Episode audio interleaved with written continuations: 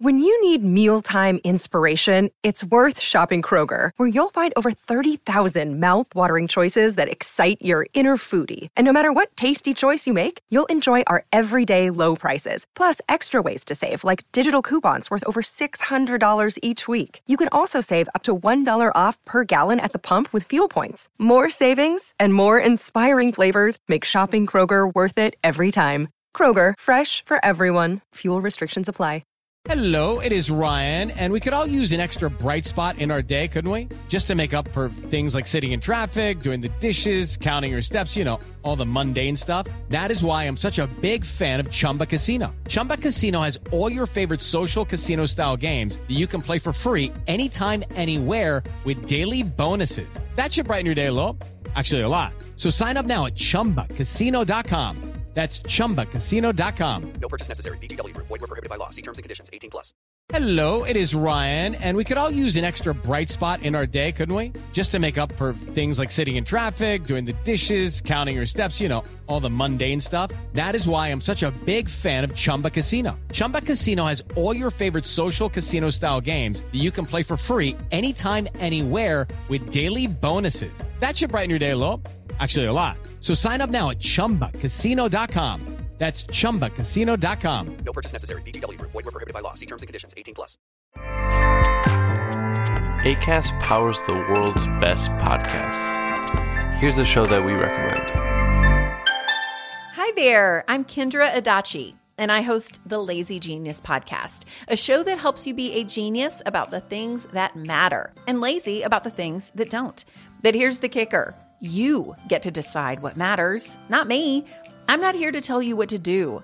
I'm here to give you a new way to see. Episodes are around 20 minutes and are full of practical, helpful information, as well as a lot of permission slips to do what makes sense for you.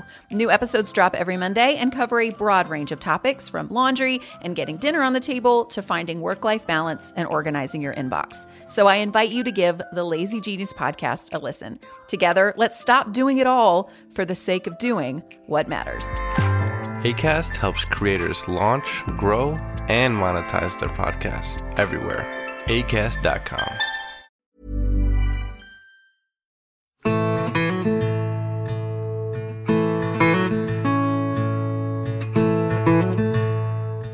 Hello, I'm Keith Arthur, and welcome to another voyage of the Strange Boat podcast.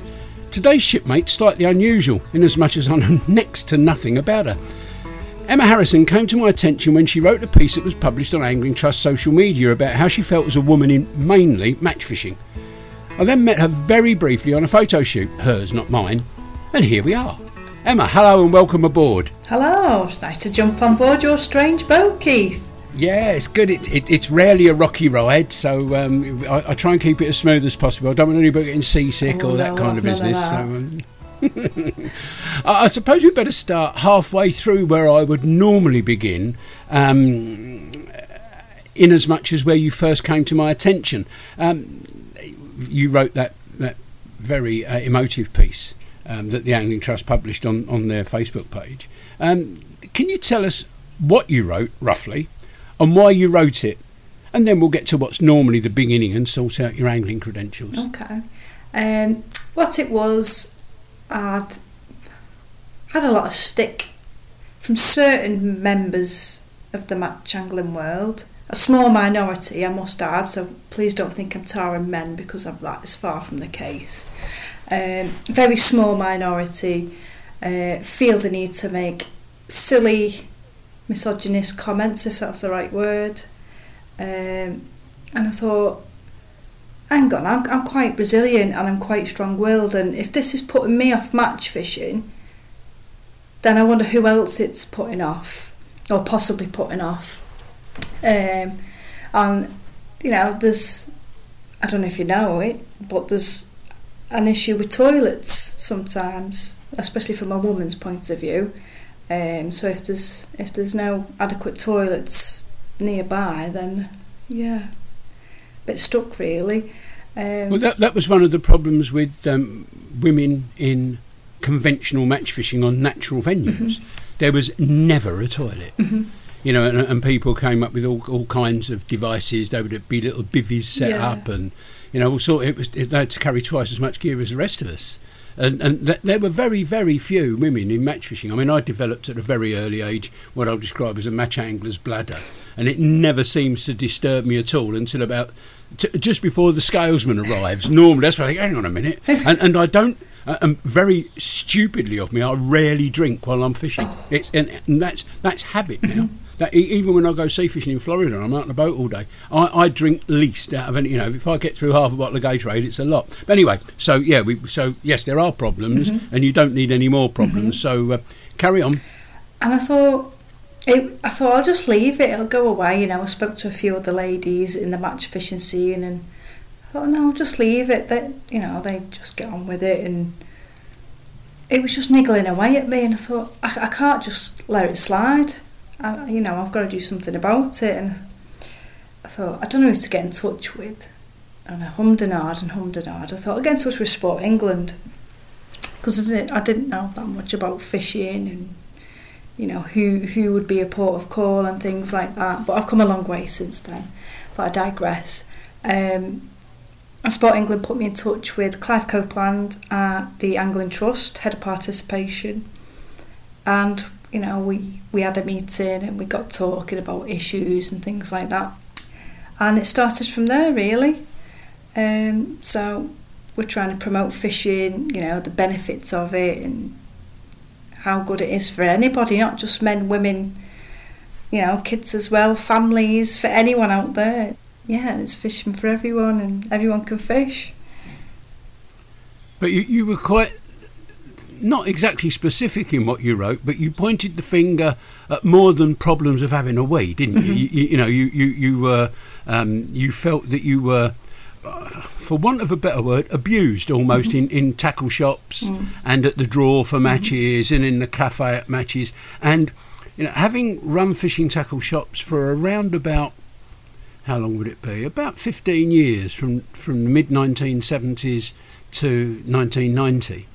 Um, I know exactly what you went through because I was embarrassed for any women that came into my shop, and, and I ran a shop that was more or less match anglers. You know, we had a few pleasure anglers, and in the first one of the first shops I went in, there was quite a lot of carp anglers as well. It was at the birth of carp fishing around about 1980, and it was the, I, I was then running a shop in South East London that dealt with some of the Kent boys, and it was primarily very few women fish then. There- were some well-known ones, you know, Sylvie Kemp, Maureen Anderson, people, Jenny Harrison, people that I could name. There were so few that I knew. Um, but it was, you know, coming up for Christmas time and birthdays, and and mums had come in to buy their young youngsters some tackle, and they'd be looked up and down, and all right, love, what can I do for you after a long pole, and all that kind of, you know, and and hang on a minute, this is a potential customer. Don't whatever you do, don't upset my business because I will be quite angry. Um, and you, you got in those days we had the Friday night club. The, they came in at about five o'clock. I opened until eight o'clock on a Friday, and then I left. And the boss stayed there and played cards all night. And, it, and, and I'd get in on Saturday morning, and have to tidy the shop up of all the debris they'd left behind. But it, it, it's changed a bit since then, and now there are more, much more professional businesses, um, more professional. E- even some of the shops that weren't very professional then have now changed. And I know several women that run fishing tackle shops. You've got one not far from you, Helen, uh, at Cheshire Angling. There's Ruth Lockwood at Yateley Angling. There's Dave's of Middlewich. Susan runs that. Um, there's Sue at um, Harefield Tackle. So there's some very successful tackle shops run by women, and they get absolute and ultimate respect from their customers. Because if they don't, they'll have to go somewhere else to buy their boilies and bivvies and bed chairs, etc., etc.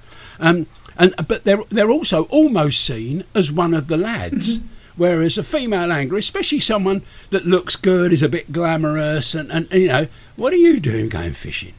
You know, it, and and I mean, I, I'll tell you now, one of my pals who, who I've fished with for I must be getting on for 50 years. I don't see him very much now. But he once drew on a match um, close to where he is. I, I, I, won't- identify him. But he drew next to Jenny Harrison, who I mentioned. And he was struggling, and she'd had three chub chucking a waggler down the far bank of this river. And when she netted the third one, he called down to her, Why aren't you indoors cooking the old man's Sunday dinner? and Tony was drawn about thirty. Her husband was drawn about thirty pegs upstream, and and, and she bitched him out. You know, Yeah. she she gave him a, a proper ear full. But I, I, you know, I could never. it- Even in those days when misogyny was wasn't even invented, it wasn't a mm-hmm. word then, and there was no such thing as discrimination, and you know you could say what you like to anybody. I flinched at that, and and it's it just it beggars belief that that people had this some anglers in particular, but well, I think they're God's gift for a start, don't they? And it all begins with that. Um, you know, do you know she don't even fancy me? So, so, so when you wrote this letter, I mean, I jumped on it straight away, and and I sent you a, a message saying congratulations, well said. It needed saying. I'm glad someone like you said it. Um, what else happened? Did anything else happen to you on, on the back of that? I was asked to go down to get hooked on fishing in Ealing, um, doing something with the Environment Agency, bit of filming where we met, you know, promoting the benefits of, you know, getting your fishing licence and the benefits that fishing has, not not just for catching fish, for your mental well-being, you know, appreciating nature. That's it's been my lifeline fishing in that way. oh, I was just going to show you a book, but it doesn't matter because nobody else could see it. but but only me, and, only me and you can see each other. Uh, but but I was asked to write a book um, about seven years ago, and I wanted to call it. I, I coined a phrase when I when I did my old radio show. I coined a phrase describing fishing as the best excuse for loafing in the countryside, and I wanted to call the book that. And um, Amazon and, and people that sold the book wouldn't let me. They wanted it called Fishing, the best excuse for loafing in the countryside. And there are thousands of called Fishing. Mm. And, and but on my radio show, I, I attracted more people um, than just anglers. Yeah. So I reckon eighty percent of the people, you know, the number of emails I've got saying I've never been fishing, but mm-hmm. but was was out this world anyway. But but yeah, that, that- and it is, isn't it? It's a damn good excuse mm-hmm. to get out and do not much in the weather. Mm-hmm. There, there was, and I've mentioned this before, not on, on Strange Boat, but on the radio, where um, one of the clubs whose lakes I used to fish some years ago, Dartford and District Angling Preservation Society, DDAPS they're called because it's less of a mouthful. Um, they've got one lake that's behind lock, a lock gate, and there was a guy who had a ticket for this lake, um, and he'd, he'd turn up most days, open the gate, go in, put his umbrella up, get his bed, his, his, his chair out, easy chair out, get his rod and his float, flick it out, get a book out, and start reading. Never had a hook in his life, never had any bait. But he could get behind this gate where he wouldn't be be um, annoyed by anyone, and and he paid for the privilege of doing it. He joined the club, and he never fished. Yeah. But it was just a reason to be out there without people saying, "Oh, what are you doing?" You know. So yeah. So so, it is a, a, good excuse to get out and about. Um, but I suppose now we'll start go back to the beginning. Um, where do you hail from? St Helens, the marvellous St Helens on Merseyside. Um, grew up there, and then my stepdad got into fishing, and I think my dad fished, but I just remember fishing around the same time with both my dad and my stepdad at the time, and my stepdad was a member of St Helens Anglers Association, and I remember going down to Lugsmore. Is it Lugsmore Lane Dam? And I used to fish there with this little swing tip, and that I just loved it. I was fascinated. I was hooked at that little swing tip going when I had a bite. Um, and we'd go there after school, and I, I just remember being obsessed. I remember going in the tackle shop. I think it's, I think it was changed to a Nevins at some point. But I just remember being in there like a Friday night sort of thing, like you said before, and it just being dead loudy and full of laughter and swearing and. Everyone was just dead, dead relaxed. and smoke. And Yes. smoke, never to be forgotten. Yeah. And the smell of maggots was always dead strong as well. Uh, lovely tinge of ammonia. Um, so, how old would you have been then? I'm not sure.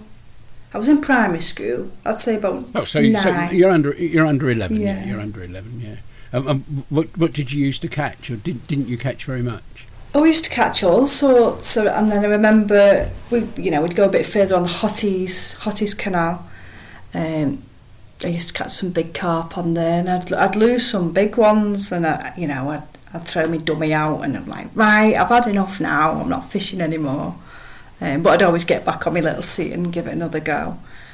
And I, I wasn't fazed by the weather at all. I remember one day fishing uh, near Matalan. I don't don't know if you know the Hotties, but I think a lot of people do. The Matalan side of the Hotties.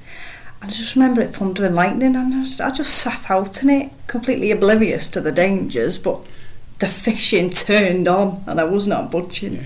I, I've, I've never visited the Hotties, but I do know a bit about the history of them, and um, how uh, one one time that the place was heavily stocked with, with cichlids, wasn't Yeah. it? Somebody had released some tropical fish, and, and there are several legends. One is the local tropical fish shop was closing down, and he bunged them all in there, and they thrived. Is it a Kellogg's factory? I think it was a Kellogg's. Pilkingtons, wasn't I think. Pilkington's glass, Yeah. that's right, yeah. There's another bit, there's, I think there's a bit further down where, where Kellogg's is, where you don't think you catch on cornflakes, but there's, anyway.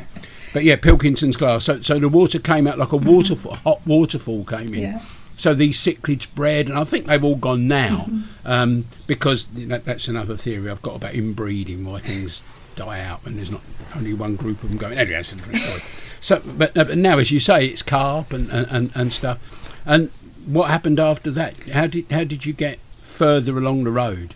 My dad got a, uh, like a caravan up at Llyn-y-Gors on Anglesey, and that was that was more of a commercial, which which I wasn't used to. So I'd fish on there with my brother and my sister and my dad and my stepmom. Um, and then I noticed he was doing like little charity matches, so he was doing all like fancy dress matches, and I thought, oh, I'd love to have a go at that. And I remember sitting with my dad one match, and I was fascinated with it. Uh, but then I grew up, started high school, and lost touch with it all. Then, and then that was it for for a good few years. Like, What did you go as in fancy dress? I can't remember. Because you could go as a girl, couldn't you? In most matches these days, you know. What you come as? Oh, come as a girl. Oh, okay, because there's there's not many of not many about. No. Oh, there's still even to this day. There, there's not, there's not very not very women not very many women in fishing. But uh, interesting, I got some figures on Saturday. Um, I was on Fish'O'Mania at the weekend and, and spoke to uh, to Jamie Cook. Uh, and of the people that had their first go at fishing in the last 12 months, 26% Brilliant. were girls or women, which is brilliant. And, and that's nearer the figure in America. You know, the figure in America is about that. That many women go fishing. And it's so different there. It's much more family orientated. You see whole gangs of them along. When I go, when I used to go to the Florida Keys, when you're allowed to go, you drive down and every gap in the trees in Islamorada, there's a family there with the truck behind, with a big cooler in the back, and they've all got rods out from like little toddlers with, with pacifiers, uh, up to grandma sitting in the chair holding a pole as well, holding a rod as well. They, they'd all be there, and it's so different. And I guess one of the main differences is here, unless you're in the sea, you have to pay for everything. There's very few places where you can go and fish for nothing.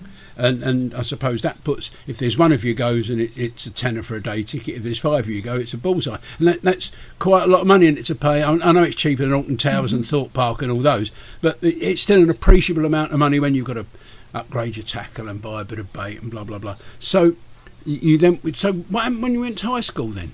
Uh, lost my way a bit. Last two years of high school, got my head together, and you know, got my grades. Went to college, went to university, started a master's degree, got married, and then oh, you're pregnant.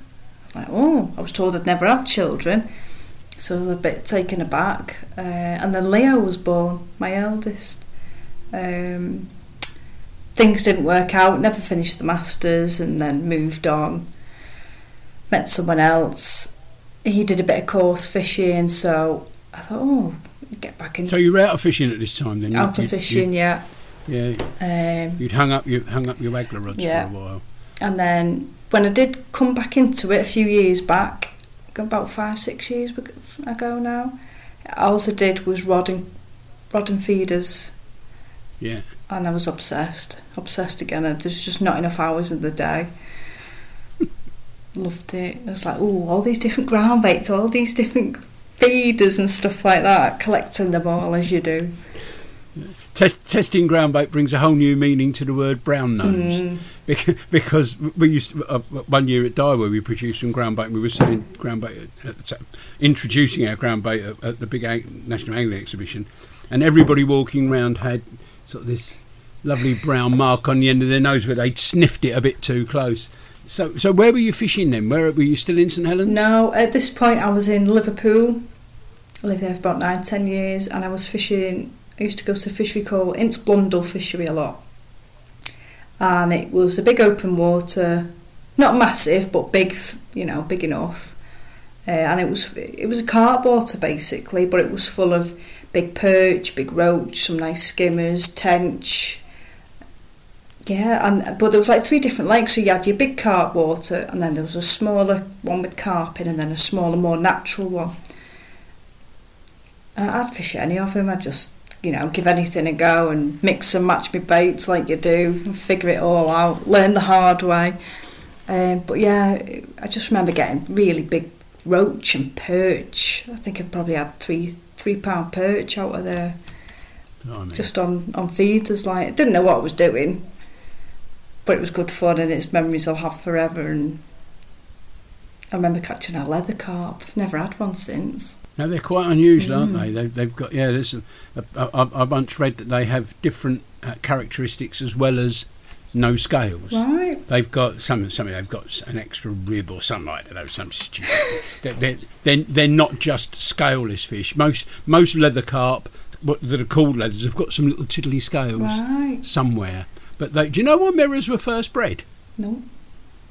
Um, they were bred um, selectively bred, so they were easier to take the scales off, so they could be cooked. Right. So instead of having to strip all those little scales off a mirror carp, all those that had few or no scales were kept by the monks going back, you know, six, five, six hundred years, Wow. um, as as being preferable because they're easier to clean. But they they all regress gradually as they bred in their little stew ponds. There would be less and less and less mm-hmm. mirrors every year because the, the, the regression to the, the common strain would begin. So they started separating them. Anyway, that's a, Every day's a school day. yeah, every day. So so why did you get into what got you into match fishing? I moved from Liverpool back to St Helens. I moved to Haydock then, and I thought I'd like to meet other women who go fishing, basically, because I didn't know of anyone. Um, so I joined the local angling club, which was Newton Willows Anglers Association, and I did it because they had a little ladies' match scene on the go, little ladies' league as well. I thought, do you know what? I'll give that a go. So you know, I rock up with my little seat and my little rods, and they're like, "Oh no, you need a box and a pole," and I'm like, "I've not got one." So then, here comes here comes the purse, spending more money on it left, right, and centre, poles and God knows what. But yeah, it was good fun. Learned lots. Really hard venues to fish. They were all quite natural where we where we went. Juniors would always smash us up every time and I think I came second. And you know, I met you know met some good good women, some some nice fellas as well, and juniors who, who were still fishing. Um, so yeah, it's really good to see the progression as well. So at this time, were you juggling with family, with a job? Yeah. with- or, or, yeah. Yeah, oh, I think I was doing teacher training at the time. Teacher training, two kids, and then I thought I'll throw myself in the deep end. I'll go and fish the ladies' national. Didn't have a clue what I was doing. Oh, what do I do with this pole? I think that was at Packington Somers a few years back. I caught a few. Florence was muddling about, throwing bait in everywhere as they do. And that was a good laugh. So yeah, that that's what got me into the match scene and been here ever since.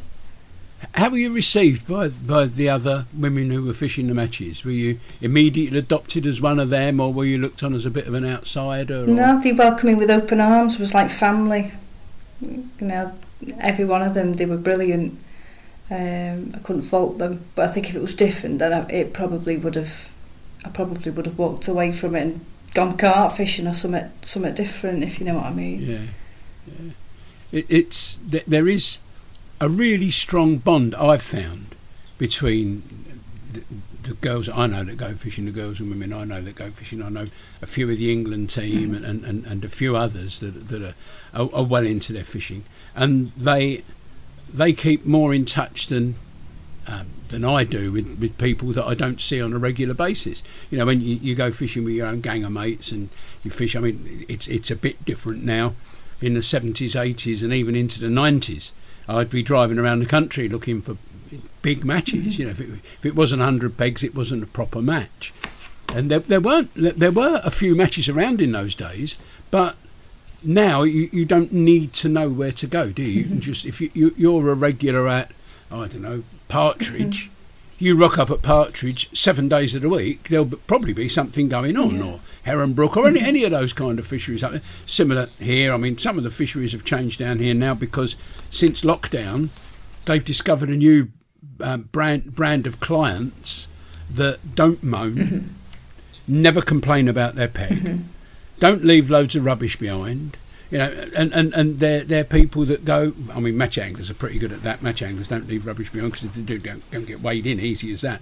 But uh, some of the some of the fisheries down here don't host anywhere near as many matches as they used to, which is it's a shame, but it's a sign of the times. Um, but with with the um, the camaraderie that, that the women have. I, I was talking to Sam Sim at Fish'O'Mania at the weekend, and, and she had like a, a steady procession. We had people come to visit her to see, you know, other girls in the mm-hmm. England team to see how she was going. Saw Julie Abbott give me a wave, and you know they they were they're, they're very very supportive. Mm-hmm.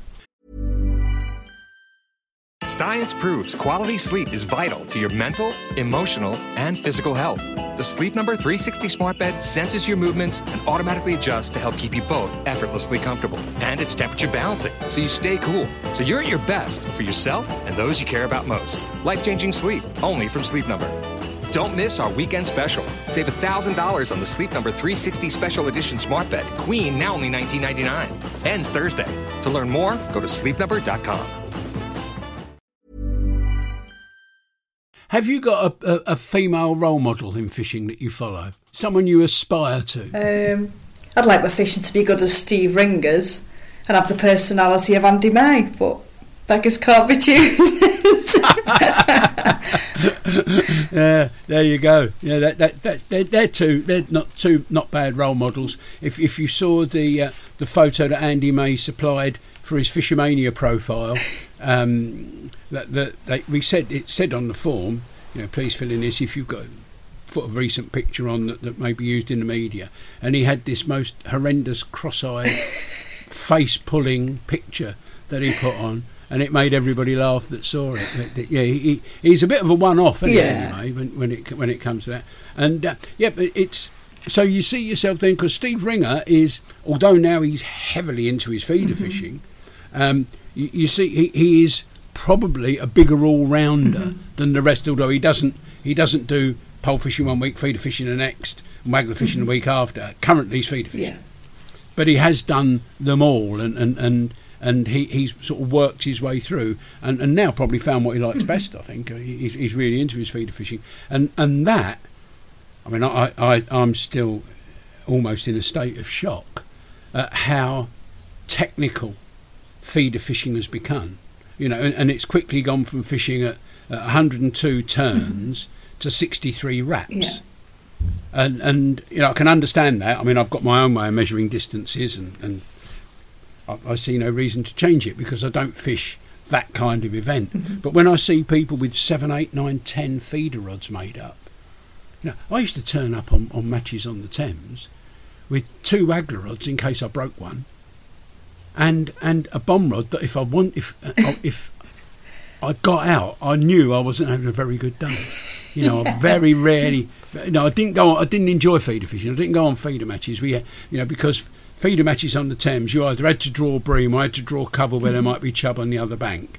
Otherwise, you fished a float and didn't win anything. And I used to enjoy fishing the float, so I used to go on matches where, where float fishing dominated. Have, have you got a, a, a preferred style? What What do you like doing best? At the minute, I'm probably confident with my rods again, which is nice because I got so used to using a pole that I thought, no, I, want, I want to get back confident with my rods again, you know, back to my first love. But now I'm at a point where last year in lockdown, I was giving carp fishing and catfishing a go because there was no matches and it was great. I loved it, absolutely loved it. You know, the amount of support and help that people would offer me was brilliant.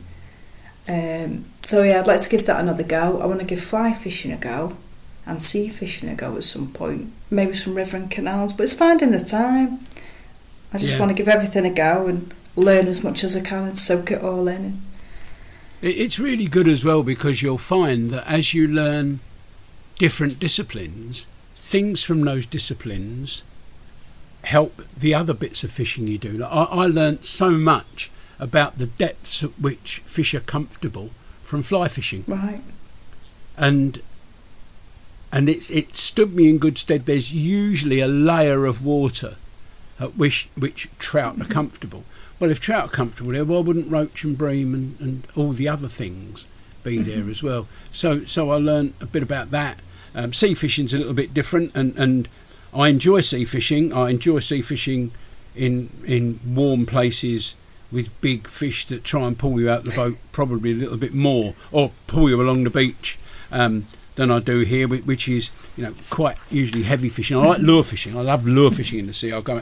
Yeah, yeah you'll have to have have to get because the Mersey's a pretty good sea fishery. There's um, there's a, a very famous boat that, that travels around the country, and I think he spends some of his winter in the Mersey because there were quite a few cod.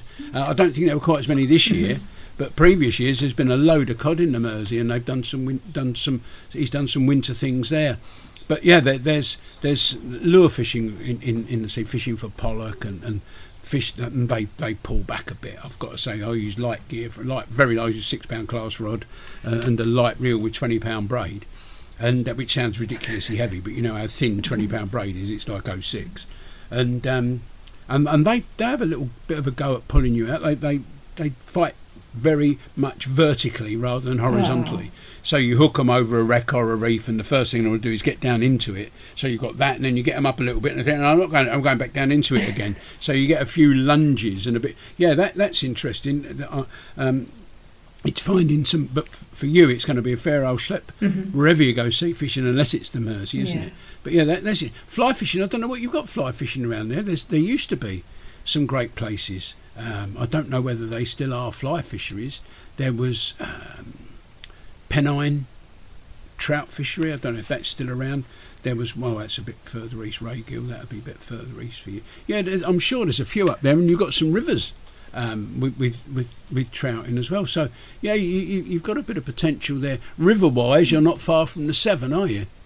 Not too No, far not from too the, the sort of top end of the Severn That's that's a good place to learn some river skills. Yeah. So, do you see yourself fishing those um, venues, those more natural venues, to learn more about fishing and to be um, a better angler, or is that more of a match fishing aspiration? No, it's to learn more, I think, and to learn more about watercraft and different fish and how they feed and things like that. And you know, I want to learn more about the environment as well. So you've got, you know, especially rivers in the countryside. What what pollution's going into that river? I, I want to know all about it and how we can protect them, basically. Yeah, that's that's not a bad um, not a bad thing to aspire to. I think where I live, by the time I drink the water that comes out my tap, I think I'm the eighth person that's drunk it Wow. um, because all our water comes from the Thames. Mhm. Our drinking water comes from the Thames. Um, the Thames water suck out so many um, millions of gallons, and it goes into storage reservoirs. But that comes down, you know, it comes down from Swindon, Yeah. Oxford, you know, Henley, Hurley, Reading. All those places have had their little dibs in it first, and it's uh, they've recycled it for us, and it's gone back into the river. Uh, and then the few tributaries are dropped in as well. And by the time it gets down, I've, I've- I've, I've worked out. I can't remember if it was seven or eight people that had drunk it before it got here. And of course, once it gets to London, we put 39 million tons of sewage in it a year, which is uh, yeah, it's incredible. And all that work. If only it was cleaner to begin with, there'd be so much less to take out. But you know, we've got this. My thoughts are we've got too many people, but um, but that's that's not going to change, is it? We're not going to get less people No. anytime soon. That's for sure. So, what have, you got any particular kind of sea fishing? Do you fish? Do you go on holidays and do you fish when you're on holiday? No, not yet. Just with the kids being so young. Maybe when they're a bit older, I'd like to do some fishing holidays. One that I, I will go to. I think I've got ten years to plan it. When I'm forty, is to go over to Thailand. That Oh, is yeah? my dream. That's, Really? that's what my, that's top on my bucket list. To go to Thailand and do some fishing over there. Yeah. Do you know? I've, I've never fancied. Haven't you? No, no. I'd like to catch all the fish they catch there, but I'd like to catch them from where they should Mm-hmm. Yes. be, from, from, Yeah. from where, where they naturally come. You know, I'd like to catch catch an arapaima from somewhere off the Amazon and a, and a red-tailed catfish or a lau lau catfish from from um, Suriname or, or, or wherever they happen to be. Um, it, it's it's like a it's a bit of a I, I enjoy fishing commercial fisheries. I enjoy fishing commercial fisheries a lot, um, and if I tried it, I would probably really like it. Uh, and, and if I went to Thailand and got into it, like a load of my friends have, I mean, Billy Makins, an old mate of mine, and he's in Thailand, and he's he's gone back to fishing again. He, he developed Makins fishery thirty years ago, and um, yeah, forty years ago nearly. And he, he's now um, living in Thailand, but he, he's he doesn't own a fishery. He owns he owns a couple of bars. Um, which are currently not open because of lockdown, but he started fishing again with some of my old mates uh, that now live in Thailand that I used to fish with sort of 40 years ago on the canals.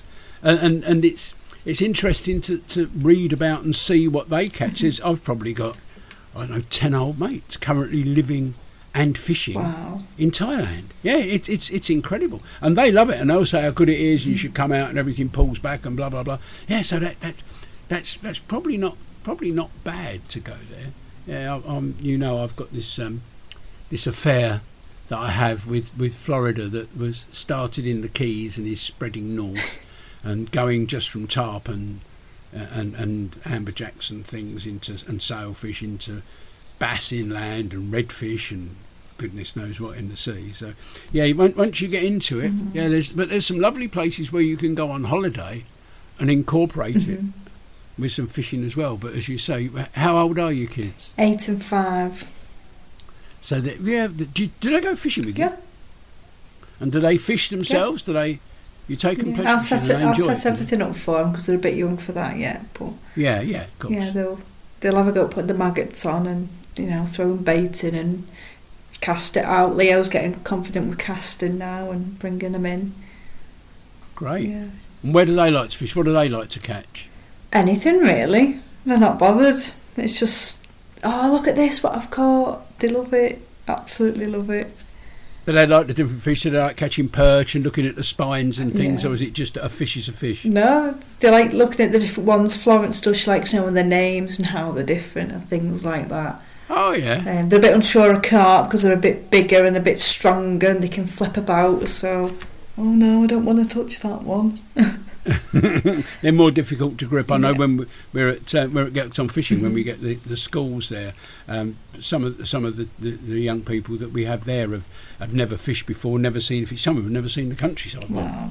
what purports to be the countryside before, and to see them when they catch their first fish. We're working with the school there at the moment. In fact, they've just gone on holiday now, but they're coming for a summer school in a couple of weeks' time. They're coming on a, um, a I think a weekly or a bi-weekly basis and, and they have children with special needs, and they've got all manner of, of things that are different Right. about them, and and to see them fish, there, there's one little boy, um, he's he's non-verbal, Right. more or less non-verbal. We get him to talk a little bit about fishing, and, and I explain the fish what the fish are called to him, and he sometimes talks back, but he whistles. He, he communicates by whistling. And I was out with him the other week, and, and he's called Omar, and his friend Abigail um, was the other side of me, so they've both got whips, and I'm sort of the ringmaster between them. And every so often he'd whistle that like the McDonald's theme, and every time he did it, Abigail was going, "I'm loving it." so they, they were having this conversation all the way through. But um, we, we've had other children there that have actually changed from being non-verbal and started communicating only when they're fishing. And they'll come in and they'll tell their teacher what they've caught. And the first time it was a, a lad called Paris, he was about 14, I think. And um, we went fishing. And they don't tell me anything. I don't know if there's anything different about. We just go fishing. And I said, "Oh look, that's a rudd. Look, you can tell it's a rudd because its bottom jaw sticks out and it's got this fin a bit further back. And look at the lovely red on their fins and a bit of gold. And then we caught a roach. I said, look, this is not quite so red and the top jaw, blah blah blah blah. And uh, we caught nine fish. We caught rudd, roach, and perch. And when we got back into the the classroom, uh, his teacher came over. He said, "Oh, how you done?" I said, "How many did you have, Paris? How many fish you have? Was it was it four? No, so I've had nine. Wow. And the teacher looked at me and he took me to one side. He said, "It's the first time I've ever heard him speak." Amazing. And it's incredible, and it's just, I, suppose, a change of environment mm. uh, that that they they have a reason mm-hmm. to speak. They don't want to speak about Pythagoras theorem or you know Yeah. how many beans make five. They're not interested in that. So you, you said you, you, you were at uh, teacher training college. Are you, are you in education now? No, I found I was teaching secondary science, which I loved, absolutely loved it. I was I was no good at physics, but by doing my teacher training, I was more fascinated with physics than I was chemistry and biology. So Yeah. um, I loved it. Don't get me wrong; it was just a bit too much with the kids. They were a bit younger then, um, so I didn't stick at it. It would have been nice. I would have loved it. You know, I love teaching people new things or things that I'm passionate about. You know, I love teaching the kids about fishing. Fishing's my life at the minute. So if I can inspire and share my passion for fishing, then that fulfills me. If if you know where I'm coming from. Yeah, it's quite difficult. Um, it, it's not an easy Mhm. thing to get into. I mean, there are coaching schemes, as you know, you can qualify at, at a couple of different levels. I think there's going to be a third level added quite soon. Uh, and but it's it's getting the, the the young people to pass that knowledge on to. That's the problem. Um, some of the clubs, I think, um, there's a few clubs. I think Prince Prince Albert, um, Prince Albert Macclesfield might have some kind of scheme where they, they see youngsters through. But some to some clubs, young people are still a nuisance. They don't, uh, you know, they, they really don't encourage juniors, which is a bit of a shame. And I suppose some of the some of the fisheries they've got aren't necessarily conducive to having young people fishing. But commercials, of course, are exactly the opposite. Yeah. So you, you've got that. So where are you taking your, your your family at the moment? Where do you pitch up to now? We usually either go to Brookside or we'll, we'll go to Waldorf. Um, Oh, yeah. So, you know, both commercials, both got toilet access, you know, nice suitable parking. It's, it's convenient because I think if you got, I don't know, some kids might like the adventure. I know if we just had Leo and we just had a rod and a backpack, he'd love it. But if we've got Florence in tow, I know that she'd get bored. So you've got to find that fine line. Um, Yeah. So go, going to those venues is is perfect, really. I, like- I fished Brookside once. I quite enjoyed it too. I was uh, I was challenged to a match there by Jimmy Bullard when, Right. when he'd in fact he'd just left Wigan on his way down to Fulham, and we'd arranged this this match on tight lines. And um, I, I struggle to lie straight in bed. I can't um, I can't be very honest about fishing. So we were both lying to each other about what we'd caught. And he weighed in. I think he weighed in twenty pound twelve. I went, "Oh, You've slaughtered me, mate. I've got nothing like that. and I had twenty-one pound four, and I caught this twenty-one pound four because it, the, you fished um, a brook, the lake we fished. It was a narrow, like a canal lake, and and you caught a lot of fish on a lot of tench on the far bank. I remember, and um, it was very difficult because it was ever so windy. But Andy May had told me to fish down the edge, Right. and I started catching gudgeon down the end, but I finished up catching tench and, and skimmers and that down the edge. And because he couldn't see what I was catching, because I was catching them on a basically on a top kit, so that was quite good. Yeah, I did beat him in the uh, return match at Berry Hill as well, but uh, probably won't mention that because it makes me sound conceited. what are you looking to do next in your fishing? Do you you just want to continue fishing? Have you thought about uh, some kind of a career or, or, or getting into the educational side of fishing at all? It's funny you say that because I'm I'm leaving my current role this week. My last day is on Friday, and I've been given the opportunity to come and work full time with the Angling Trust. Oh, really? No, I honestly didn't know that. Yeah. So, you know, I've, I've, I've not set you up for that. I really didn't know. So, what are you going to be do- Which team are you working with there? I'll be working with John Chain. I, my role's going Oh, to be membership sales ex- executive. I, I can't wait. Proper excited, Yeah. like a kid at Christmas. Yeah.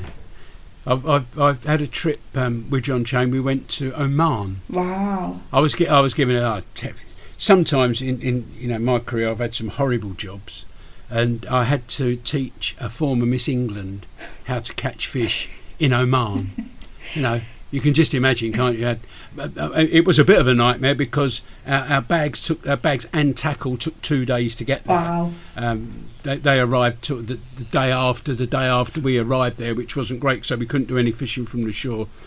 But we went out and fished from a boat, and, and uh, eventually we, we caught some little tuna and little tuna things about you know four or five pounds, and then um, they they offshore at um, a place called Salalah where we were staying. There's some deep water moorings, and all around these boats. If, if when you go sea fishing in tropical places, anything that shouldn't be there is a magnet for fish. So they put things called FADs, um, fish attracting devices, which will be like a string of buoys, Right. and you get algae draw algae is attached to the buoys, and the little tiny fish eat the algae, and then bigger fish eat the little tiny fish, and bigger and bigger and Mm-hmm. Bigger and bigger. So, so we went round these boats, and there were loads of schools of jacks swimming around, and we were trolling around them casting lures, and we finished up catching some dorado, and she had one about twenty pounds, which I won't tell you what she said when she hooked it because we would be off air immediately. but she was very pleased to have caught it, and. Um, the manager of the resort said, "Look, if you catch any, bring them back and we'll cook them." And we fed half of the hotel that night. We caught five of these dorado, mahi mahi, dol- what they call dolphin fish in America. And uh, yeah, that that was that was interesting. So yeah, that that was. And, and poor old John was on the other boat. He was the, he was taking the pictures. Oh, It's a shame, but you know, there you go. Um, but yeah, so so yeah, I know John. He's very good, very very good angler. I mean, you you will if you, if you're with him um, long enough and listen to him long, you will be lure fishing before long. And and and that's something. You, you have you got into your lure fishing? I've now? done a bit. I did a bit in win- over winter. Um, Yeah. Got a couple of jack pikes, uh, but no, it's definitely something I want to want to have a, have another go at. Definitely, and get some nice perch as well. Well, the great thing about that with your Florence, who's not very patient, you can you can go lure fishing for an hour, Mm-hmm. can't you? Little like you said, little rod in a Mm-hmm. backpack. Leo would like it as well because he can have his little rod in his backpack and just wander up and down the canal. And you're fishing a lot of the time, fish that never been fished Yeah. for. You know, people go there and fish with maggots and, and, Mm-hmm. and worms. They might catch the odd perch, but there's a lot more fish that will take lures than people realise. At, at those lakes uh, where you came and did that filming Mm-hmm. with the EA at N- North Alla, um, we were doing some demonstrations there one day, and, and I was fishing as you would with a pole and sweet corn, and I didn't have any maggots and pellets and stuff like that. And and Sam and Gary Edmonds, who Sam used to run one of our projects in, in East London, and they came down and they only fished with lures, uh, with sorry, with artificial baits, Right. and they caught. I think I had 14 fish and they had 50 between Wow. them, including tench, crucians, bream, all caught on imitation bloodworm, imitation maggots. That they were working with lures, not under floats or anything. They were working them as lures. So there's there's all sorts of things you can do there. And John's heavily into his lure fishing, isn't he? Oh yeah, so after I'll be picking his He- brains, he'll be sick of me. Yeah. Um, and where's your next um, your next bit of fishing? Do you know yet? I'm at Packington Somers on Wednesday. Preston Preston Innovations UK Pole Champ, something I've never done before. Oh, yeah. So I'll give that a go. Did you fish the ladies' national? Yes. How did you do? Did you have a good day? It was rock hard. Rock hard and it was scorching. I hate the heat. I, I like winter and autumn. Me, I, I'm not quite right. Uh, it was like 30 odd degrees. It was still, it was hot. I was flustered. There was two chaps behind me who, who were chatting away for England and watching what I was doing. Um, but no, I loved it. It was a good experience. Not the result I wanted. I mean, I came 15th or 16th. I can't remember which. Um, but no, it was a hard day for everyone. Fair play to Sam for, for running away with it and getting into Fish'O'Mania, which is great. Yeah, yeah. Yeah, She was a bit unfortunate with her draw. Mm-hmm. She wasn't in the best of pegs on Fisho, but she had a, a very good um, demeanour right the way through. She was, she was just part of the event. Yeah. You know, she she she joined in and uh, uh, was fully part of the event, not fazed at Mm-hmm. Yeah. all. And and you know that I, I, she's got that attitude towards fishing, and she she's Mm-hmm. very very positive. Yeah. Do, do you think you're going to continue in your match fishing Probably, yeah. and try and progress in that? yeah. I think match And- fishing will always be there, but I'll probably dibble dabble into other disciplines and things like that. Oh, wait till you start buying flies. Oh, don't, Oh. don't. How many pole float? How many pole floats you got? Too many. I've given loads Uh, away as well. I've still got too many. Then imagine how many flies you'll have, and then imagine mixing with John Chain how many lures you're going to finish. Oh, we've got a few laws already. I mean, I, I, I, as, as I told you, it, it, I, I can't, I won't bother showing you anything because nobody else can see it. But um, I'm, I'm in my office, and the bit this way that you can't see, there's rods and poles for virtually every discipline. From uh, an old friend of mine, Dave Stewart, wrote a book called From Minnows to Marlin, No. and I've got those rods there, all those rods there. This underneath this rubbish you can see behind me, there's some baskets. They're full of various reels. Again, I've got things from uh, Penn um, International 50 class for, for marlin fishing. I've got TLD 50s, lever drag, um, Shimano reels for, for that kind of fishing, down to tiny little 1,000 size Wow. reels for me little rods when I'm lure fishing. And lures, well, don't even know. I've not got many down here. Most of them are up in the loft. But uh, and and yeah, so you will accumulate a lot more tackle. That's for sure. Probably. Won't be able to move in the garage. oh, I've got a garage. I've got I've got the next best thing. I've got a van that's like a mobile shed. well, listen, Emma, it's been great talking to you. Um, thanks for giving up your time and uh, and having a natter. And I'm sure we'll see each other again before long. And uh, hopefully, with any luck, we'll go fishing together. Oh, what a pleasure. It's been a pleasure to join you, Keith, and I look forward to, to going out fishing one day with you. Yeah, but yeah, we'll, we'll, we'll, we'll try and sort we'll try and sort something out. You're a long way away, Mm-hmm. but uh, perhaps who knows? Maybe back at North Alla, uh, get on fishing, or even um, I won't introduce to my barbel swim because I'm the only one that fishes allowed to fish it. Oh, not one of them. Can't be having that. It's free fishing. It's open to anybody, but I don't tell anybody I catch barbel there. Um, I've, I've, it's tidal, but I've had one of eleven pound. Not my biggest, but my biggest from there. Yeah. All right. Well, we'll speak to you again soon. Thanks for joining us, and um, good luck. Thank you. At the at the pole championships, it's it's it's a very steep learning curve, but uh, it sounds like you're the type of person that can do it. Thank you. Hope you back up tomorrow even. a f- a f- a- just a dozen or fifteen decent roach will be enough, and then after half hour I can pack up and go home. Lovely. Lovely. Go over and have some nice lunch. Yeah, all right. We'll speak to you. I'll speak to you again soon. Okie dokie. Thanks, Emma. What a great pleasure to listen to someone as enthusiastic as Emma. She's a credit to angling.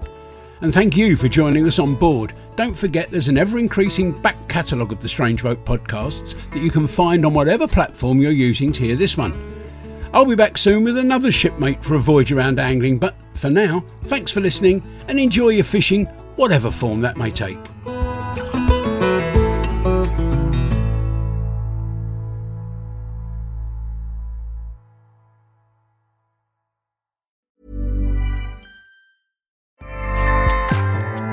ACAST powers the world's best podcasts. Here's a show that we recommend.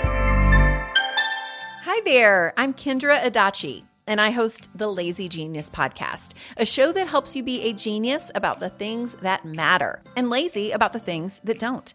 But here's the kicker you get to decide what matters, not me. I'm not here to tell you what to do, I'm here to give you a new way to see.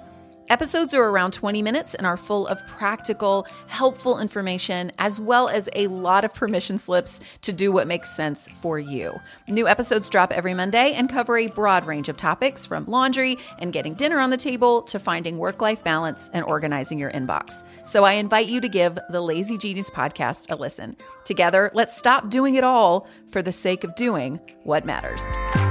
ACAST helps creators launch, grow, and monetize their podcasts everywhere. ACAST.com. Sports Social Podcast Network. Hello, it is Ryan, and I was on a flight the other day playing one of my favorite social spin slot games on chumbacasino.com. I looked over the person sitting next to me, and you know what they were doing? They were also playing Chumba Casino. Coincidence? I think not. Everybody's loving having fun with it. Chumba Casino is home to hundreds of casino style games that you can play for free anytime, anywhere, even at 30,000 feet. So sign up now at chumbacasino.com to claim your free welcome bonus. That's chumbacasino.com and live the Chumba life. No purchase necessary. Group. Void were prohibited by law. See terms and conditions. 18 plus.